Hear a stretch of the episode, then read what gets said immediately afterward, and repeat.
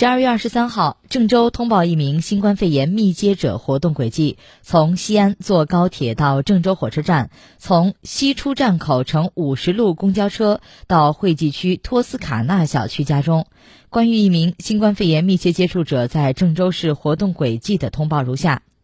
十二月二十一号十一时，郑州市收到陕西省疾控中心的协查函。西安市十二月十九号发现一名新冠肺炎确诊病例，与郑州市马某某有过相关接触，被判定为密切接触者。经流行病学调查。马某某及三名同住人员（含两名成人、一名儿童）均已落实集中隔离管控措施。其本人及两名同住人员已接种两剂新冠病毒疫苗，一名儿童未接种疫苗。其本人及其共同居住人员环境核酸检测结果均为阴性。现将马某某在郑州市生活活动轨迹通报如下：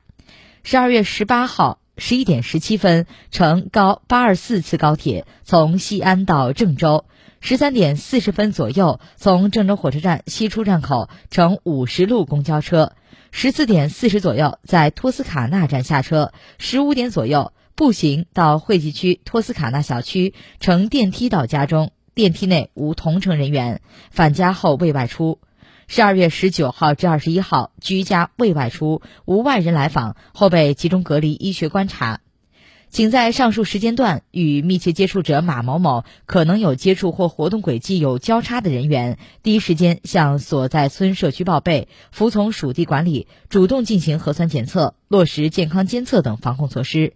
自己是健康第一责任人，如有发热、咳嗽等症状，请立即到附近设有发热门诊的医院就诊。就诊过程中要全程佩戴口罩，不要乘坐公共交通工具，主动告知医务人员相关接触史。